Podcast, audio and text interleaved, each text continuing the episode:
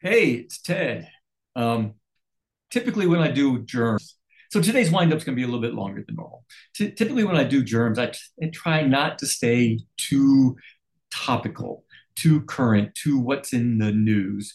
Um, there's just so much uh, opportunity to go wrong, to offend somebody, um, to go off half baked, right? Um, for story to develop around you and you don't really know what you're talking about. Uh, for example, like the stuff in the Mid East.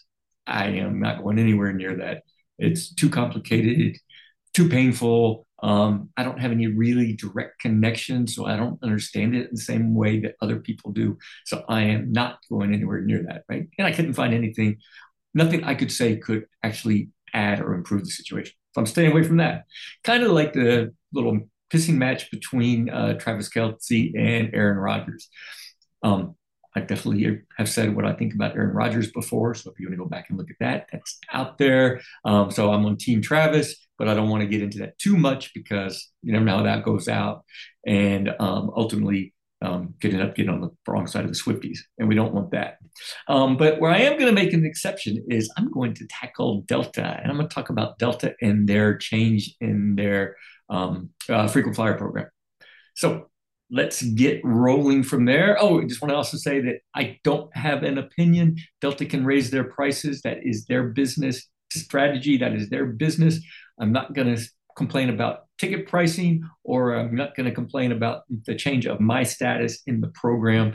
That would be a little self serving and kind of a little self serving. All right, so let's get rolling.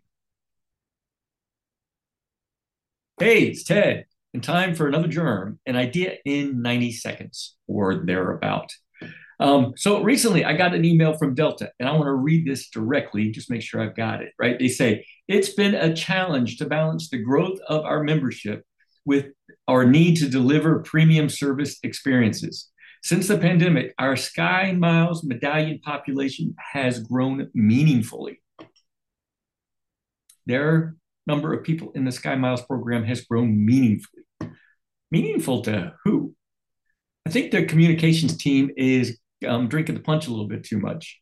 So the question is, how often do we celebrate the our success in business, our business successes?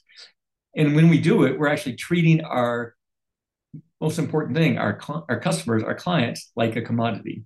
This whole thing definitely comes across like Delta only is talking about this program is a way for them to make more money they don't really care what it's meaningful to me, right? Not improve service, um, not having to wait 20 minutes to get into the uh, crown room or a sky sky club, whatever it's called now. Um, so what is it? And where else might this show up? Like we see it with influencers, and like influencers don't really understand marketing, they understand getting themselves out there, but they love to celebrate when they reach a milestone. So if all of a sudden you've got 100,000 followers, how does that impact me as somebody who was following it, right?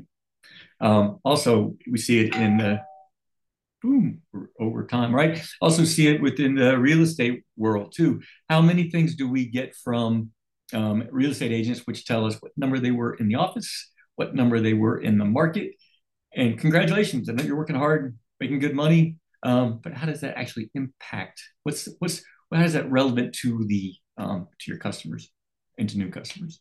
So that's the question today: is how do we um, how do we celebrate our success as business and um, not treat our customers like a commodity?